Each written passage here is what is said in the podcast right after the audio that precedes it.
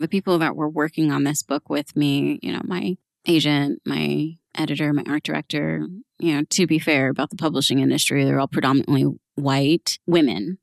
And I just, I think there was a misconception that this was a book about body positivity. And so they were expecting it to have a much more like triumphant positive end. And while, you know, I do appreciate that body positivity, this wasn't about that. It wasn't just about changing her own mindset about herself. It was about dismantling a systemic oppression against big bodies.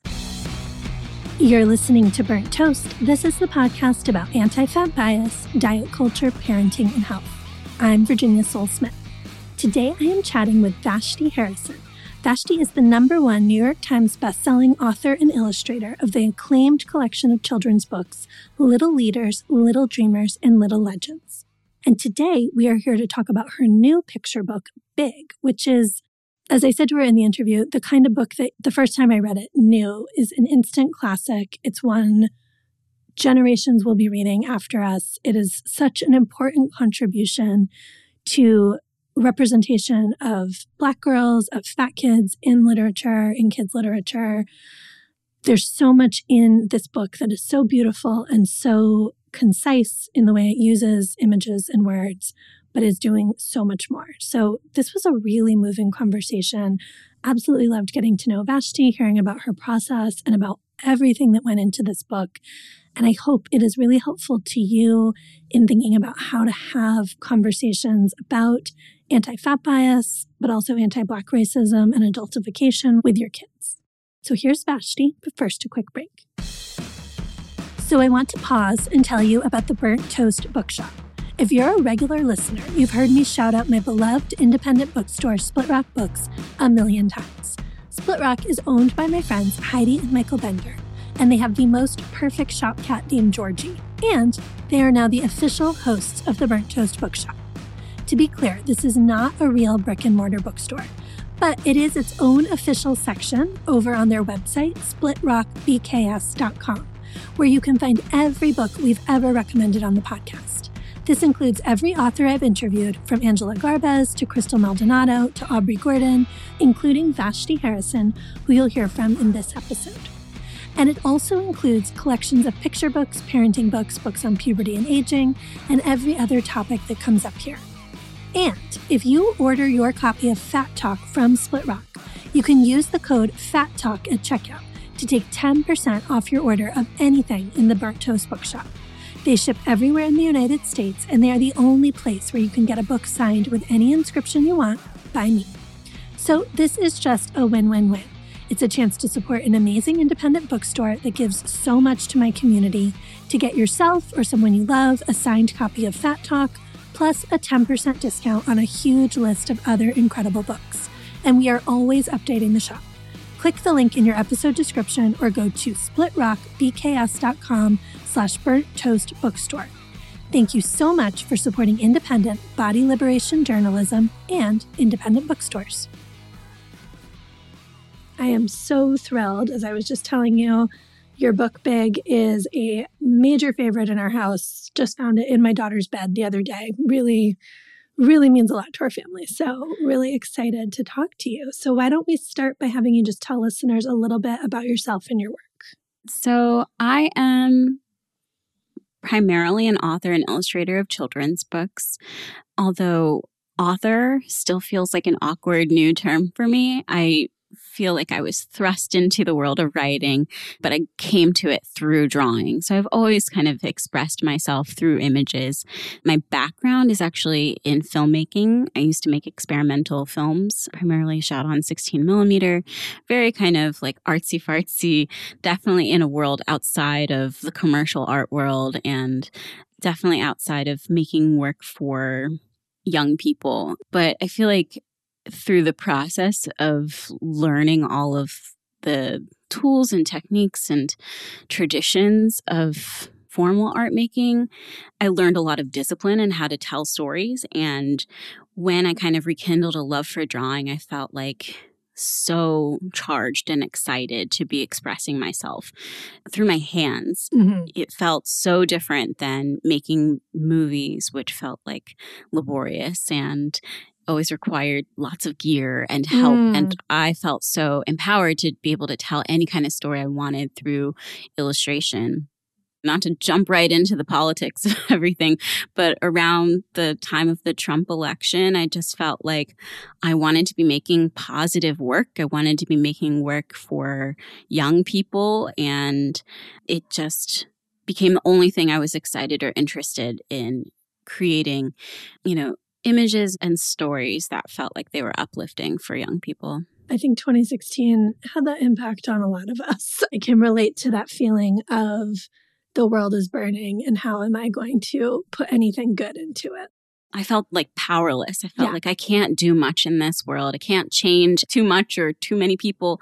But, you know, if I can create enough images that connect to people, I was thinking about, weirdly enough, I was thinking about Winnie the Pooh. I was thinking about Pikachu. I was thinking about oh, these characters. Oh, yeah. When people see them, they say, Oh, oh my gosh, I love that character. Yeah. And that's what I wanted to create, but for Black children. I wanted people to see these images of Black children and have that same response. I think a lot actually about how Winnie the Pooh is a sort of stealth fat icon. I mean, he's like Mhm. very proud of being short and fat. And there's a lovely way to read both the books and the movie as being super fat positive. Mm. And yet, there's this huge problem in children's media, both books and movies, that I don't need to tell you, of animals being featured more often than Black kids and Black little girls, for sure. We need more, we need different. So, tell us about Big. What inspired this book and this story in particular? Well, I suppose starting at the beginning, around the time that I started working on my first book, Little Leaders, Bold Women in Black History, I had read this study that came out of the Georgetown Law Center on poverty and inequality called Girlhood Interrupted. And it was my first introduction to the term adultification bias. That is the perception that some children are more adult, more mature, more responsible and more knowledgeable than their age would suggest. It is inherently racialized as it happens at a disproportionate rate with Black children and especially Black girls. And the study found that adults view Black girls as young as the age of five as less innocent and more adult than their white counterparts. And that results in adults believing that Black girls need less nurturing, less protection, that they need to be comforted less, that they know more about adult topics, and the list goes on. So when I read this study, I felt so emotionally wrenched because I remember being like a really shy kid who took a really long time to kind of come of age. And I just thought about how harmful it is or would have been for me to have been presumed, you know, old enough or Mhm. mature enough for things that I was definitely not ready for. Yeah. And I also thought about all the different metrics that feed into this bias skin color, height, voice, body shape, size, and weight. I just, I feared for the girls that were being judged for being too something, too big, too Mhm. tall, too loud. I was thinking about this intersection of adultification bias and anti fat bias. And, you know, I just felt so charged to tell a story that centered on these things because I felt like I was going through my own emotional journey.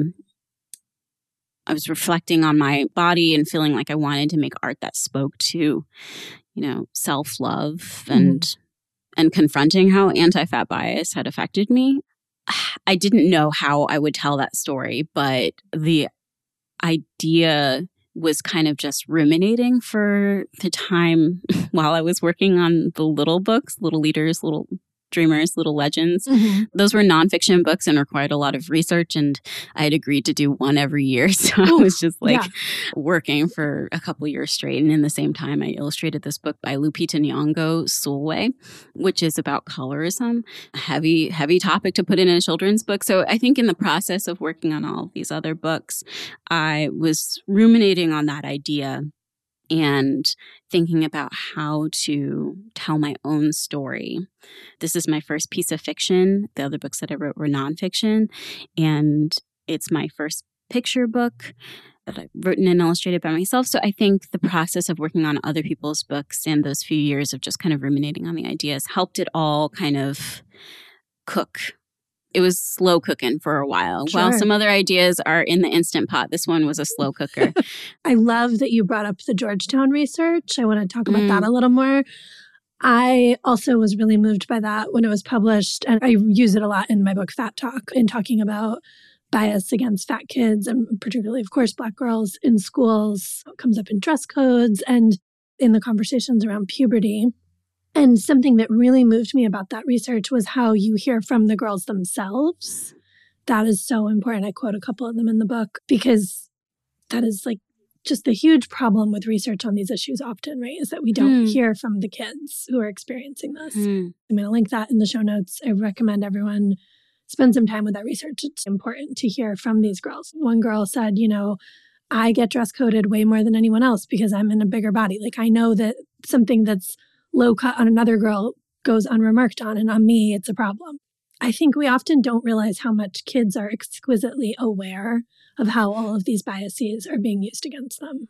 And I can say these words, adultification bias and anti fat bias, but I was connecting with these stories of actual girls.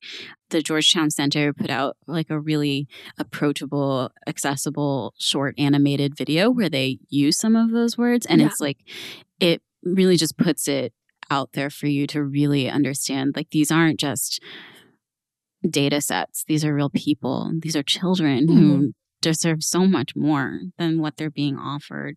So I think that's what I wanted to capture in Big.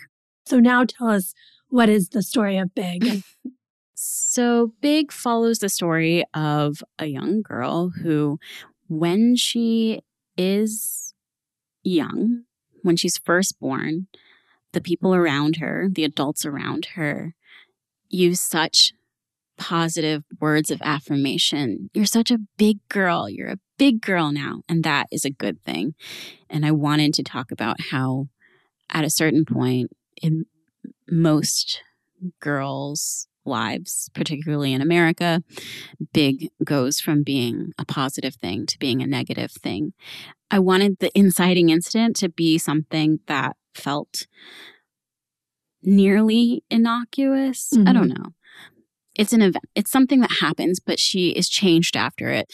She takes in the words that people say to her, and it changes the way she feels about herself and experiences the world. It, it is a story about the words we say to one another and also about how we offer children or how we don't offer children the space to change and grow because of these weird expectations about what innocence looks like. Actually, what I'm thinking about as I'm listening to you talk is it is very easy to read Big as a somewhat straightforward story of this girl who loves ballet and is too big. I mean, it's because you use text quite sparingly. The pictures are telling the story. And so it's easy to do one read of it. And as I've read it over and over with my daughter, I've gotten deeper and deeper into it. And so now talking to you, I'm understanding just how radical the foundation of this book is. That is easy to pick up and be like, oh, it's a book about little girls in ballet. And it's Right. actually something way more subversive and more powerful than that. I think that is something I kind of struggled with because I worried thinking about all of the subtext. I wondered, is this too adult? Am I writing the story as an adult who's gone through and processed all these feelings and making something that is not quite for children? But there is, you know, a surface level story and then there's a subtextual story. On the surface, it is about a young girl who, you know, is full of self love and that changes after an incident on the playground. She starts to internalize these negative words she hears from the people around her and it makes her physically grow on the page so much to the point where she doesn't fit anymore. And at that point, you know, she has to be, you know, confronted with not fitting, with people having problems with that. And, you know, fortunately, she finds enough self love. She finds a way to identify what she loves about herself and what she knows to be true about herself and lets go of the things that she knows are not true about her. And she makes more space for herself. But, you know, it's not a book about ballet. No. Ballet is a tool. It is a metaphor in Mhm. this story for, you know, the thing that we love. And in this case, it felt important to show that the thing that she loves is is also about freedom, about moving your body freely. But her joy gets taken away by mm-hmm. these negative words from the people around her. And they are just like passing comments. I don't think many of the people know that those words stuck to her, stuck with her, Right. and are changing her, changing the way she feels and exists. One of the things that changes for her is she, you know, as her body starts physically growing, for anyone who hasn't seen it, she, you know, things start changing for her and she grows larger than the size of her bed. And then in the next image, she's 10 feet tall and can't fit in her desk at school. And that's a visual image that's, you know, kind of silly. But I also was thinking about the way that Black girls get pushed out of school, that they are not offered the opportunity to have different bodies or be silly and be loud because they are being judged for being too much or too something or Mhm. too adult and are regularly getting punished at higher rates and that is directly correlated to the school to prison pipeline so there are things that i was thinking about in this book that you wouldn't quite know if i didn't tell you but it's all there for me I love that you're saying maybe it's not a book for kids. I think the best children's books often aren't entirely for kids or at least work on many different levels. I mean, this is not a perfect comparison by any means because your book is doing something quite different and more groundbreaking. But I wrote a piece recently for the newsletter about revisiting Eloise with my daughter. Hmm. And Eloise is not intended to be a book for children. Kay Thompson actually didn't even like kids, was really adamant about the fact that she kind of wrote it for like her gay cabaret fans. And of course, children adore it, right? And little girls adore it. And people embrace it as this like, you know, rambunctious little girl story, which is powerful, especially at the time. I think there's something really valuable in kids' books when the author has this whole other mission. And I think kids do get it. Like, I think the reason I loved Eloise as a little girl is because she represented some freedom to me that I wasn't feeling in my own life. I was like such a good girl, not a rule breaker ever. And it was helpful for Mhm. me to see this representation of femininity that wasn't just like perfect little good girl. And I think the kids reading your books are having an even more profound experience of seeing themselves and seeing you put into pictures the emotional experiences they're having in their lives. Like that's huge. It's huge. Yeah, I appreciate that. It is the highest form of praise when I hear that a kid loves the book, that a kid is reading it over and over again. I was scared throughout the entire process if I was doing the right thing, mainly because I read a review. You're not supposed to read the Oh, reviews, the but I worst. I read I so I illustrated this book by Lupita Nyong'o called Sulwe that is, you know, a fictionalization of her childhood experiences growing up as the darkest person in her family. In this story, this little girl has to, you know, go on this adventure and, you know, hear these stories of night and day. And in the end, she learns to love the color of her skin. And, you know, as the person illustrating the book, I wanted it to be a fun book. I wanted it to look really beautiful and magical. And she does go on this adventure. And I wanted it to feel like something that a kid would feel comfortable coming back to, even though there are some, you know, harder things to talk about in this book. But, you know, I read this review by a parent who said, like, my kid did not have any anxieties about the color of her skin before this book, and now she does. And it's all your fault. And I was like, it is all my fault.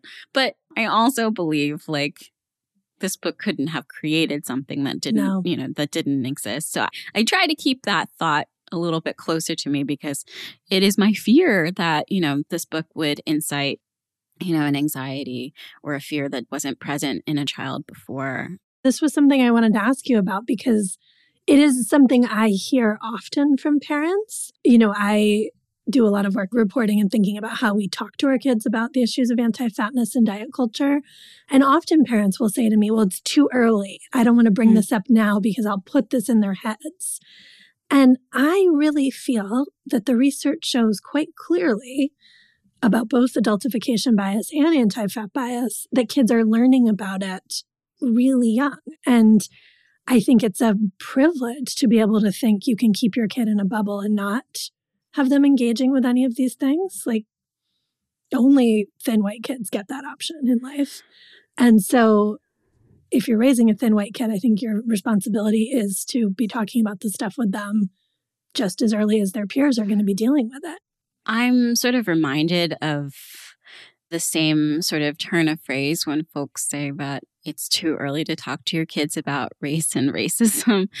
But for Black children, that is rarely an option. Right. It is a thing that exists and we're going to encounter it no matter what. So, yeah, it does come from a place of privilege to say, like, no, that's too early for my kid. Obviously, you know, each individual parent and child or you know adult and child experience is different and as a very sensitive kid i definitely would have appreciated someone taking care in the way they spoke to me but when addressing these larger heavy things in our society it is you know it is rarely an option that we won't encounter it. And i think particularly with big it's talking about the way that adults use words with children.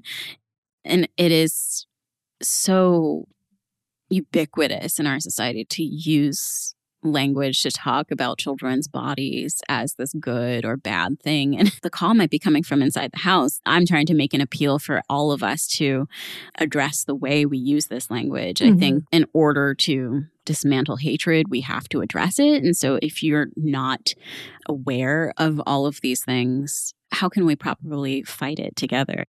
I think really often the parents who are saying it's too early, what they're really saying is, I'm not ready to have this talk. I don't know what I'm going to say. And we need maybe to give parents, and this is more my job than yours, give parents more tools on how to have the talks so that they can tackle that. But, you know, texts like big are this gift because they give you this way into it. And again, this is a maybe a sort of tangential example, but I was actually just talking to a mom this week who was really anxious about letting her 10 year old see the Barbie movie because she was like, you know, I've always been so careful not to like expose her to diet culture and expose her to these body ideals. And is the Barbie movie age appropriate? Like, can she handle it? She has so much confidence right now. I don't want to destroy that. And I totally get that instinct to want to protect our kids. And something like the Barbie movie is a great way to like it is doing some subversive stuff. It's not going far enough. Like there's a lot you can talk to a 10 year old about that movie with. But I could see it was a lot of her fear of how will I navigate the conversations mm-hmm. that come up there. I think we need to be a little less afraid of the hard conversations. Yeah, man, I can't presume to know what it is to be a parent. I don't have kids, so I know that it's every every subject is a new complicated thing to deal with. I I don't expect it to be easy. I sort of feel like if you arm them with the, you know, compassion, with yeah. the love, with the self love for their own bodies, then hopefully they'll have, you know, the defenses up for, you know, weird references to cellulite in Barbie and like maybe they'll bump on. We were we were doing really great, and then you know, not not every moment is a, a win, but.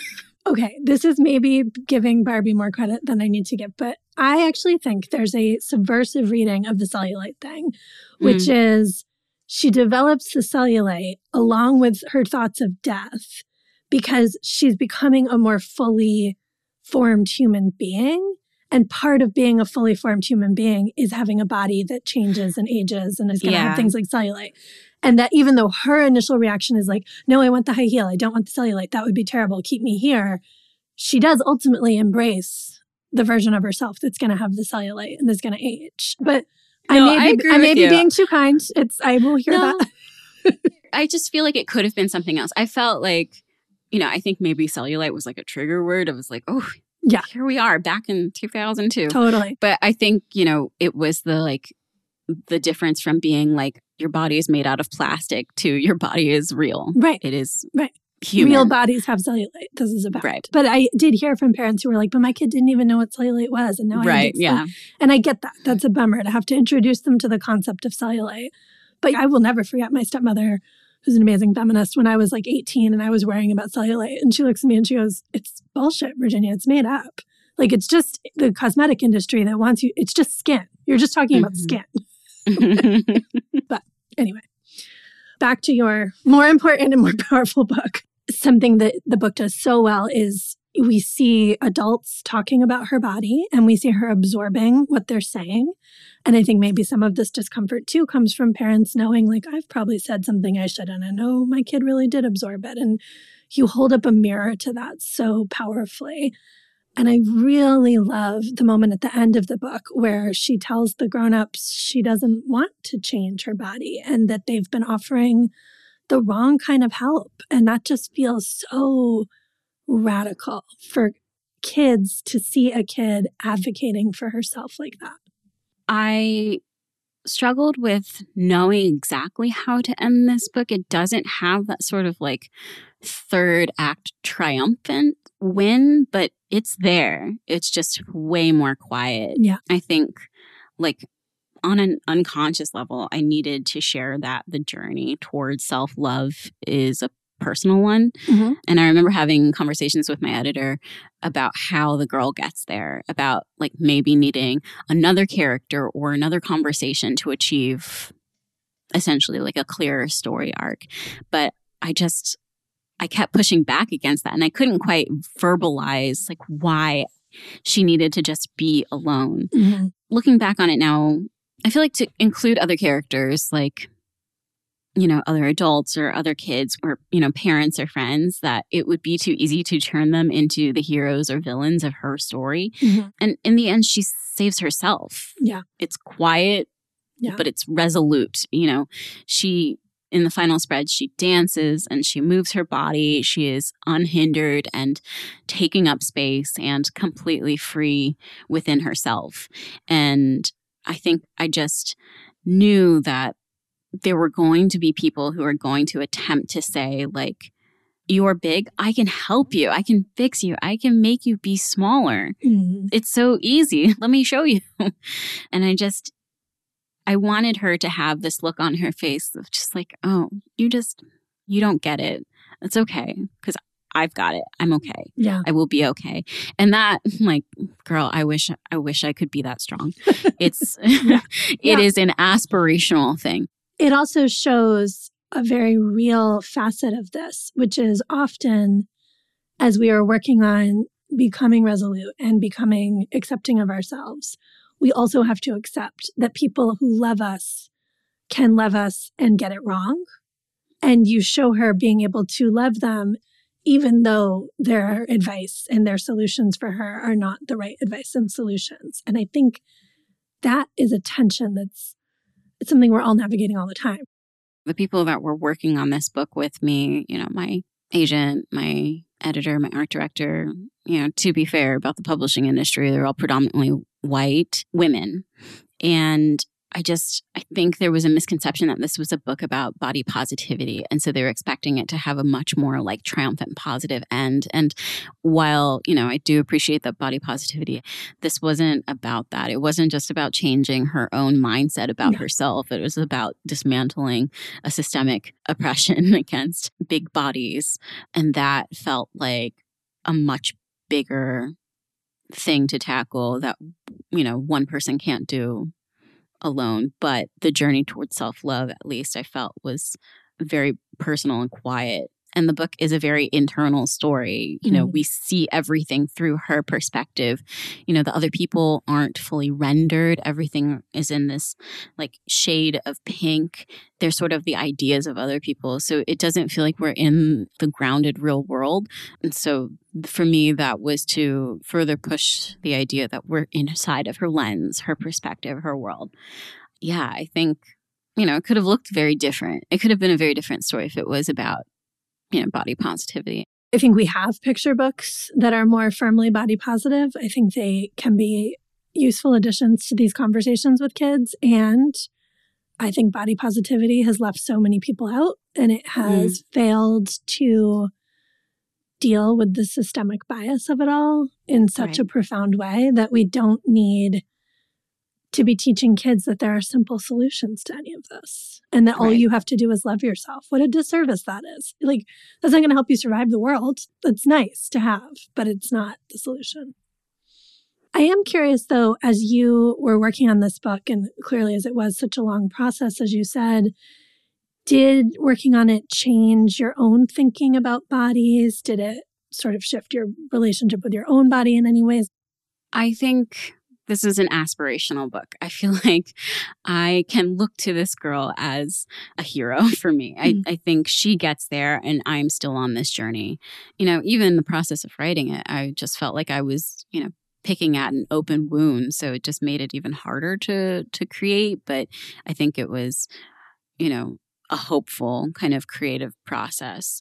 I think my own journey, it has so many ups and downs and you know i'm still struggling i think you know every every day i sort of feel like oh gosh am i am i going to be a hypocrite if i f- start going going to this new gym i don't know i don't know Mm. it's hard i don't have too big of a community around me and like my closest ally is like an untrustworthy ally they're talking about wegovy and Mhm. you know, joining the next diet. So Yep. it's, it feels like I am constantly bombarded with, you know, diet culture. But, you know, I've always felt like in my own family, it's really hard to try to, you know, be on a journey towards, you know, essentially neutrality Mhm. when in my family, everyone values like working extra hard towards something. And so it can feel like to them, I'm a failure or to them, I'm like giving up or something. Mhm. I don't know. I am still parsing all of this stuff out, but Yeah. I think that's what's helpful about making art is sort of, you know, letting everything out and sort of sorting through all of these feelings through storytelling. But yeah, I think my journey is sometimes like one step forward, two steps back. Sometimes it's two steps forward, one step back. But, Mhm. you know, I think it's so easy for me to want to stand up for other people. And it's just still so hard to do that for myself. You know, I want to make a world where children do not have to face any of the like diet culture nonsense that I Mhm. had to face all through childhood, all through my family home life. And I will go to the ends of the world to say, like, they deserve as much time and space and care to have their bodies change and grow and look however they need to, as long as they are, you know, happy and healthy. A lot harder for myself to do that. I think a lot about how it's really important that people know you can be in this fight and you can be working towards this, even if you're struggling yourself. I think there's often this perception, and I think this is one of the things body positivity has not helped with, is that there's this idea that in order to be a good advocate on these issues, you need to totally love yourself. You need to never be dieting. You need to be completely divested from diet culture, have this like unimpeachable resume of body Mhm. acceptance.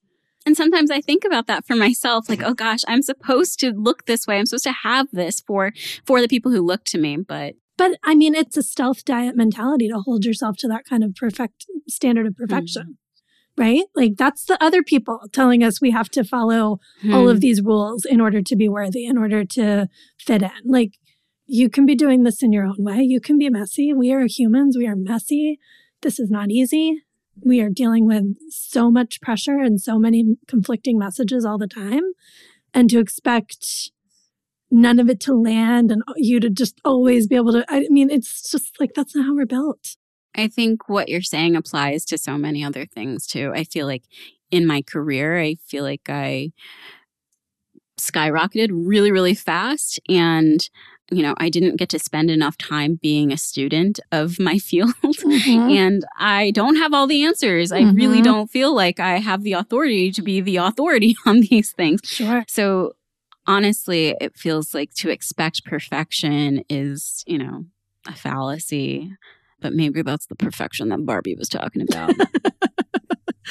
yes, but it does always come back to Barbie. I mean, Obvi- yeah, universal obvious. truths of the Barbie movie. I mean, all of this is a survival strategy, right? Like participating in diet culture, beauty culture, Barbie, whatever, all of it is what we have been told we have to do to be safe and survive in this world. And how much you can let go of all of that is going to be such an individual thing. And some people can let go of a lot of it really easily. And that's probably people who have a lot of privilege in other ways protecting them. And there's other people who can't let go of a lot of it, even if you can recognize all the problems in the system and you don't want to be supporting that system. So then you're giving us the gift of big. You're contributing in such a powerful way. You have done enough. You've done, mm. you have, you have done so much. And whatever you're dealing with personally is your business. I, that's where I land on it. If we believe in body mm-hmm. autonomy, we have to believe in that. Right. Well, I am so grateful for this book. I already adored it, and talking to you about it gives me so many more layers of appreciation for what went into this. I understand it's probably stressful to hear this as you just talked about the pressures of skyrocketing fast, but I really think it is an instant classic that we are going to be reading for generations. So, you know, no pressure there, but good job. Uh, that is the hugest honor and the biggest fear. That's so yeah, scary. totally, totally, absolutely.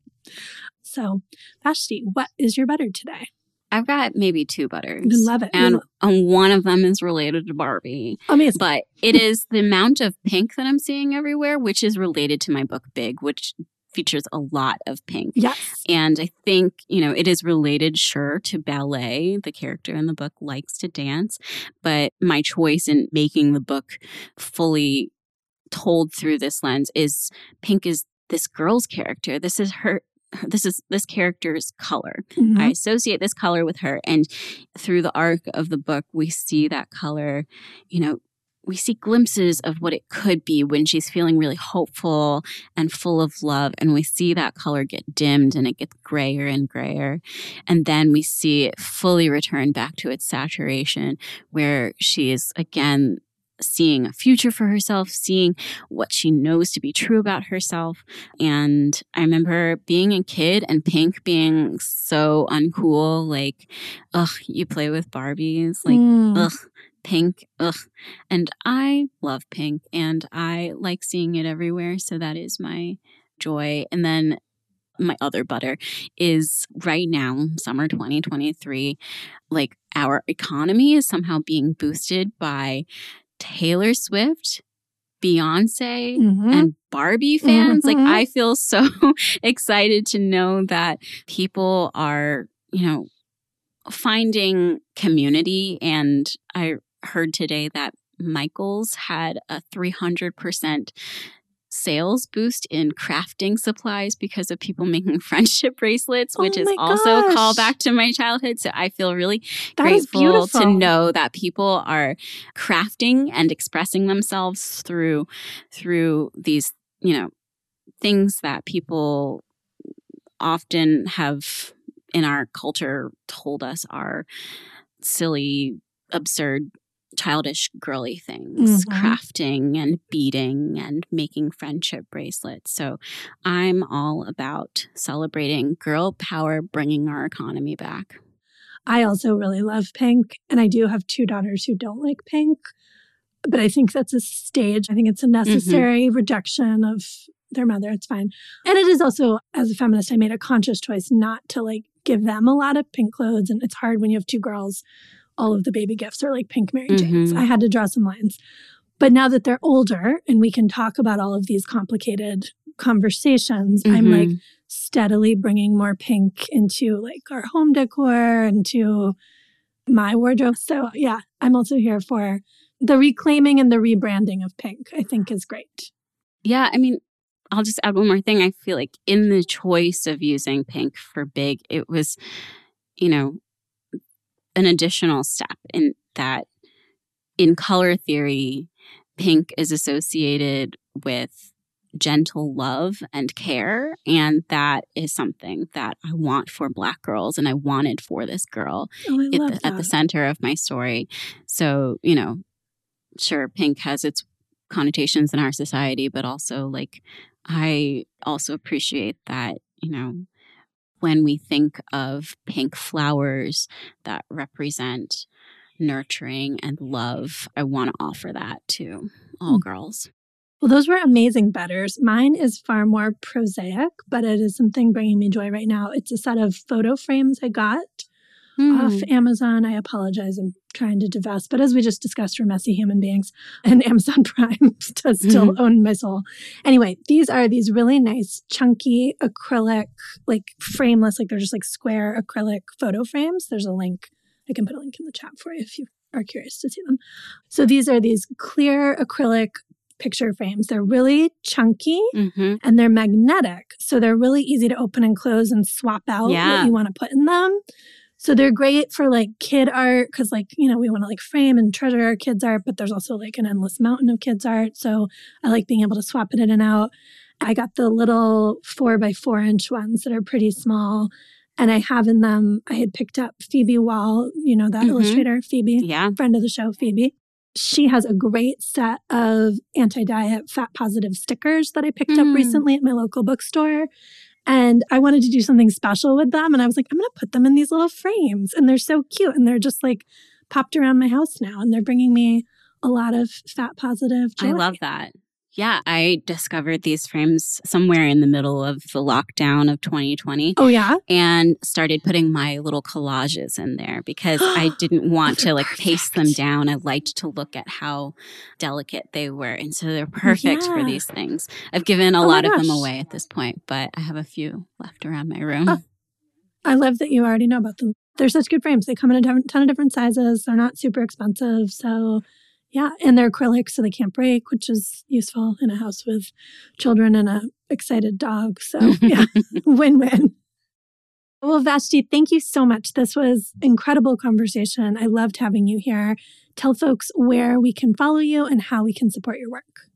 I am on Instagram and other platforms at Vashti Harrison who knows what platforms we'll be using in the future, but I'll likely totally. be at Vashti Harrison everywhere. Mm-hmm. And you can find my work and some of my illustrations on my website, vashtiharrison.com. Thank you for being here. I so appreciate Thank it. Thank you so much. This was amazing. Thanks so much for listening to Burnt Toast. If you'd like to support the show, please subscribe for free in your podcast player and tell a friend about this episode and leave us a rating or review. These really help more folks find the show and help us grow. You can also consider a paid subscription to the Burnt Toast newsletter. It's just $5 a month or 50 for the year. You get a ton of cool perks and you keep this an ad and sponsor free space. Find out more by clicking the link in your episode description or go to virginiasolesmith.substack.com. The Burnt Toast podcast is produced and hosted by me, Virginia Sole-Smith. You can follow me on Instagram, Twitter, and TikTok at V underscore Sole-Smith. Our transcripts are edited and formatted by Corinne Fay, who runs at Sell Trade Plus, an Instagram account where you can buy and sell plus size clothing. The Burnt Toast logo is by Deanna Lowe. Our theme music is by Jeff Bailey and Chris Maxwell, and Tommy Harron is our audio engineer. Thanks for listening and supporting anti diet, body liberation journalism.